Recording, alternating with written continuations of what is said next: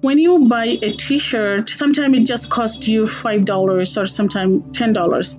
But no one talks about the workers who made them. No one talks about how much they have been paid.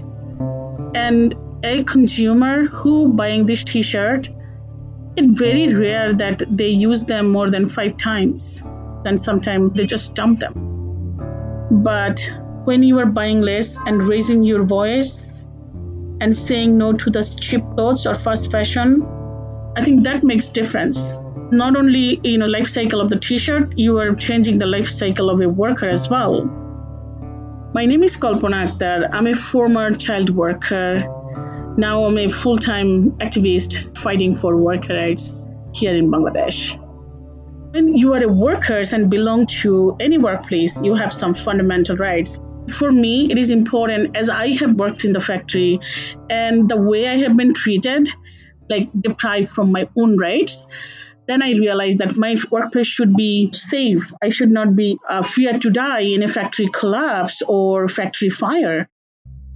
After two years of my work uh, in a factory, when I was like 14 years, the management came with a demand that they will pay us less for our overtime pay and we did not agree with it.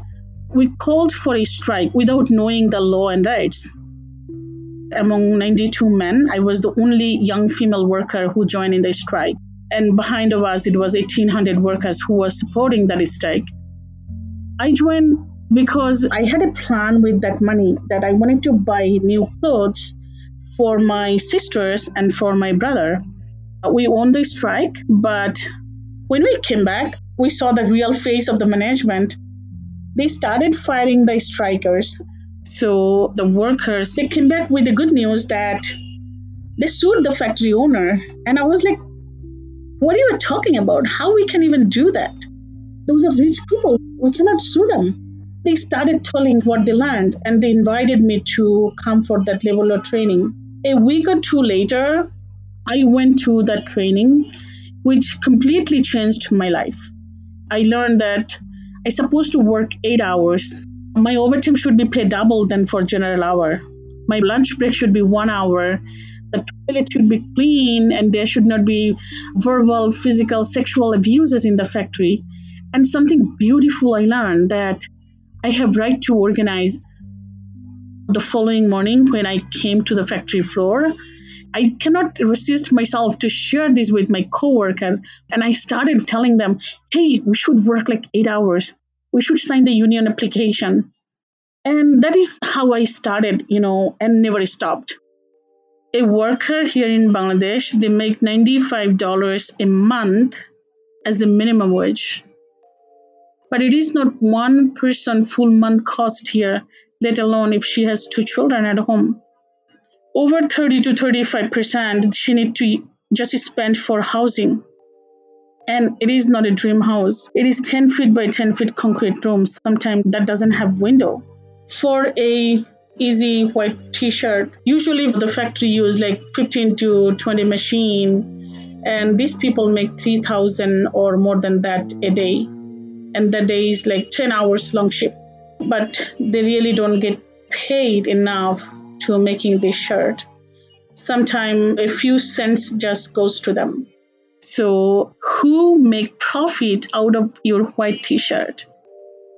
It is the brands. They never do a fair share to the workers. When we talk about living wages, they don't want to listen to us. They always say that they cannot pay because they don't earn enough for making these clothes. This is what our manufacturer says. And when we talk to the brands, they rather tell us about their shareholder, but they never tell us that these workers should get enough and these workers should get the living wage. A white t-shirt just doesn't come, you know, out of blue. Do you think about the workers who are involved behind of this t-shirt or behind of this logo? In context of Bangladesh, the sector we work for mostly it, it is garment industry where we have 4 million workers and above 60% of them. These are young women who are working in this sector. Let's talk about her life. She started her day 4 a.m. or 4:30 a.m. in the morning because she need to be in the queue for cook. there is like 20 or 22 family who share a kitchen so she need to be uh, in a queue with other families other workers to make the breakfast and lunch. And then she need to queue again to use toilet and then shower to get to the factory. She need to finish with getting ready around 7 or quarter past 7 if she walk then fine. She might be taking like 30 minutes or 40 to coming to the factory. If she takes transport like bus it depends because it is huge traffic always. She has to be in the factory before 8 then she will be continuously working for 5 hours and she need to make sure she hit production quota. If she cannot do that she will be verbally abused and sometimes she will face some kind of punishment and that can include her wage cut. 1 to 2 it is her lunch break and usually she takes like few minutes to eat lunch and then try to take some rest in the production floor. And then she start work at 2 and constantly work like 5 to 7 most of the time she definitely work after 7 as well. And in between she might be getting 15 minutes break. So when she come back again she need to be in the queue for cooking. As soon as she get access to the kitchen she cook her food for dinner for everyone in the family. Wash dishes and when she go back to the sleep it is already 12 or 1 a.m and then again it start 4 or 4.30 hearing that your t-shirt has made in a condition that you did not expect most of time people feeling sad after hearing that and think they shouldn't buy the clothes or t-shirt that made in Bangladesh or made in elsewhere, that is not the solution. Not buying is not the solution. We need these jobs, but we want them with dignity. And your act can make sure that we have job with dignity.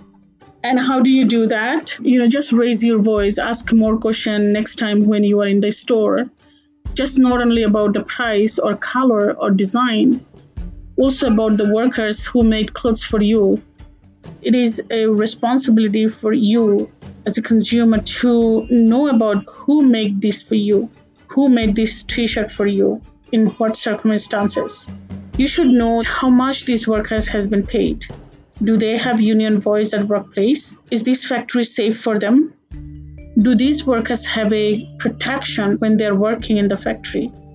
A sustainable and ethical t-shirt, in my eyes as an activist, I would say that if you are paying enough and make sure that fair share of that money goes to the workers that is sustainable and also that you are not just using them one or two time and sending back in our country by saying that you are doing charity ultimately you are dumping that t-shirt to us again. The consumers today due to these brands glossy beautiful advertisement they have been attracted to buy all this fast fashion. But before buying you really need to think that do you really need that many clothes? Do we really need that many t-shirt? Do we really need to throw out a t-shirt after two use or two wash we really don't i use a t-shirt for three years and i love that I think it is just part of my body and I, I don't want to throw that. And I don't feel bad using it because when you are buying less and saying no to the cheap clothes or fast fashion, then you are supporting a sustainable clothes. If we work together, we can make that change. Or else the cheap clothes or white t-shirt will be produced every single day, every week, every month, every year. And you will be paying using them and dumping them but in the same time, these workers will be under the poverty line and will be ruining our ecological system. It is time for wake up and time for raise your voice, make the difference. If there is an injustice, someone always can stand up and speak out. If there is someone, why not you?